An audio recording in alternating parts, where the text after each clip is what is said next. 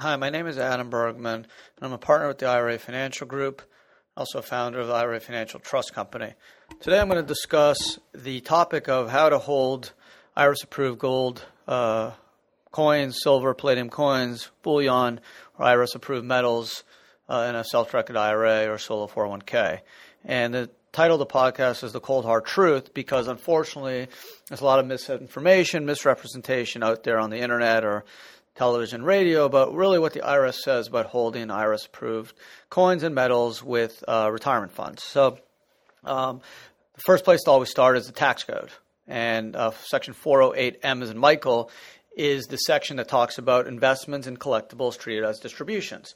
So, it lists a number of collectibles that if you buy them with an IRA, or 401k, you will trigger a taxable distribution because they're defined as a collectible. And they list art, rugs, antiques, metals, gems, stamps, coins, alcoholic beverages, I don't know why, um, and other tangible personal property that's specified for this purposes, like uh, antique cars or uh, Rolex watches, for example. But under three, there's a carve out for certain collectibles that are not defined as a collectible, and for this matter, it's it goes in to describe certain coins that are essentially issued by the federal government or the state, and then goes on under 3B to list gold, silver, platinum, or palladium bullion of a certain finesse that is such bullion is in the physical possession of a trustee, which, if you go through the tax code, you'll see it's a, a bank or a depository. So the question then becomes how, how do you hold uh, coins or palladium? Um, bullion, platinum, silver, gold bullion if you want to buy it in a self-directed IRA and solo 401k. So on the internet, and uh, some people, uh, a lot of non-attorneys are saying, well, Section 3A just talks about coins, and there's no physical possession uh, notification or, or, any requirement in there, at least not on its face. So that means that any coin you can just hold personally um, either as a manager of a self-directed IRA LLC or as a trustee of the 401k. But B, which talks about gold, silver, platinum, palladium, bullion, has the requirement of physical possession of a U.S. trustee or bank.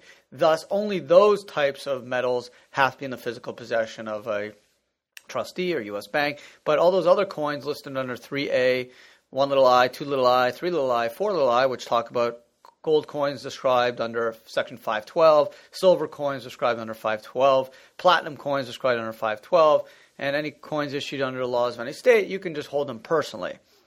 Um, and, you know, unfortunately, there's not a lot of guidance on this, uh, but it just seems really strange, and I've talked to the IRS about this, that they would distinguish between coins and bullion because we know American Eagle coins are bullion um, it just doesn't make a lot of sense that they would distinguish between certain coins and, and bullion, which could be bars, and also American Eagles, which need to be held in the physical possession.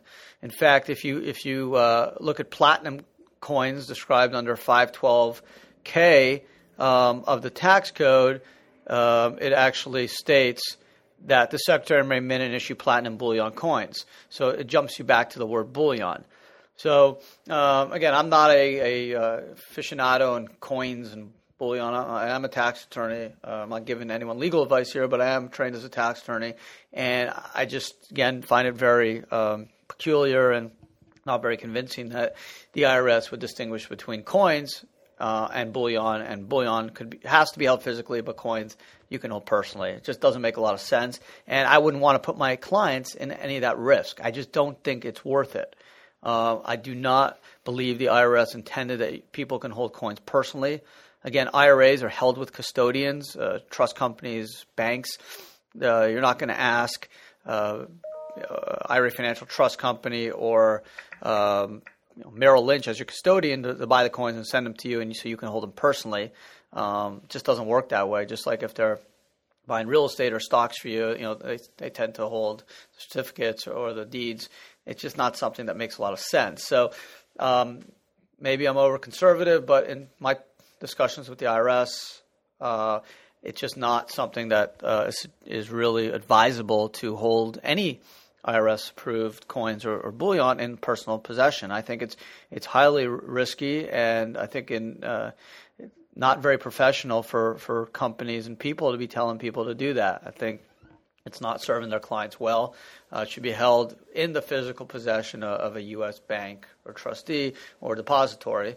Uh, the, the, whole uh, concept of physical possession is important too. Um, some people have taken that to mean a safe deposit box, um, which again, no IRS guidance on that. I think a safe deposit box is, is certainly better than holding it personally. Clearly, a safe deposit box at a bank is in the physical possession uh, of a trustee, a bank.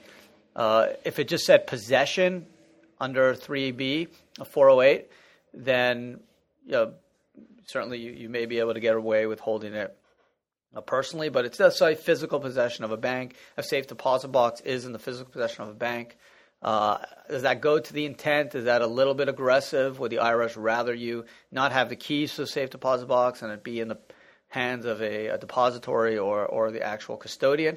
Maybe, or in the safe of the custodian? Maybe.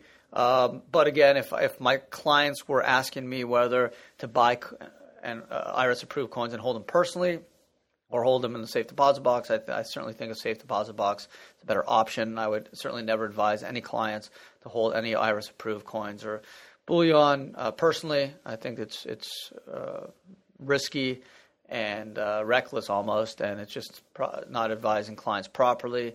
Uh, I wish there was some guidance from the IRS. Uh, I don't think it's bad to hold metals in a, a depository or, or with the custodian, uh, especially if you're going to get an inventory of what you're buying and have proof that they're holding what you're buying. They're insured. It's very safe. Um, it's not a bad thing. Certainly, no one's saying that buying coins or bullion is a good or bad investment. It's, it's, it's certainly a way to diversify your, your retirement portfolio and it's something, of course, you want to discuss with your financial advisors or planners. But if you're going to do it, I would not hold it personally. Uh, if people are telling you that, you're seeing commercials or radio ads or reading on the internet, beware. Um, these, a lot of these gold dealers are unregulated. They're not regulated by the SEC. They're, they're not registered investment advisors. They're just salespeople. And I don't think they've ever opened the tax code nor really understand it. Uh, if you show them 408M, I don't think they'd be able to understand it uh, and, and, know what it means. So do your research, talk to tax advisors, accountants, lawyers. Um, you're going to be putting your hard-earned retirement money in an asset class. Understand the rules involved when it comes to retirement money and holding these these IRS-approved coins or metals. Uh, just hard for me to to believe that the IRS would distinguish between coins and bullion, even though coins are bullion and bullion has to be held physically, but coins you can just hold in your pocket. Doesn't make sense. The IRS generally um, uh, there's there's rationale for their uh, language, and uh, I agree. 408M, 3A and B is not written properly. Well, not written is, is probably as as clearly and uh, precisely as it should be. Um, it does leave room for interpretation, which shouldn't be the case with these types of rules. It should be pretty clear. Um, uh, I think the word you know, if you had to rewrite it under 3A and B, uh, I would probably write instead of if such bullion, I would probably say if such coins or bullion is in the physical possession. But I think they, they took the word bullion to be a catch all to, to describe all coins and metals. So that's probably what they were thinking. Uh, we'll see. Maybe the IRS will offer some guidance at some point. But um, with, if you don't want to take risks and you want to hopefully uh, keep your retirement money and, and buy approved coins are gold, silver, platinum, palladium, bullion, coins, American Eagles, state minted coins. Beware, don't hold them personally. Uh, hold them in a bank depository. Uh, make sure you you satisfy that definition of physical possession. Um, I know this this topic is uh, quite controversial because there's a lot of people saying different things out there. I like to stick to the tax code. I'm conservative, but it's people's hard-earned money you're talking about who uh, worked and saved their whole life to be able to uh, have a nice uh, retirement life and to, to, risk it with holding the coins personally. I just don't think it's worth it. If you if you if you if you want to buy gold and you don't want to deal with this, then buy uh, gold ETF, exchange traded funds. You you can then get in the gold market. You know, Mark Cuban did that without actually holding the the actual gold. That may be a better option. Uh, I think there's there's certainly good reasons to buy coins and gold and bullion, silver, palladium. Good investments at times. It's good diversification for the right person, but just make sure you're satisfying the definition of physical possession of, of a U.S. trustee. Um, again, I hope you found this podcast helpful. The cold hard truth about holding uh, IRS approved coins and bullion with a self directed IRA or 401k. Um, to Adam Bergman, IRA Financial. If you have questions, comments, email me, Adam B, A D A M B as in boy, at irafinancialgroup.com. Uh, thanks for listening, and until next time.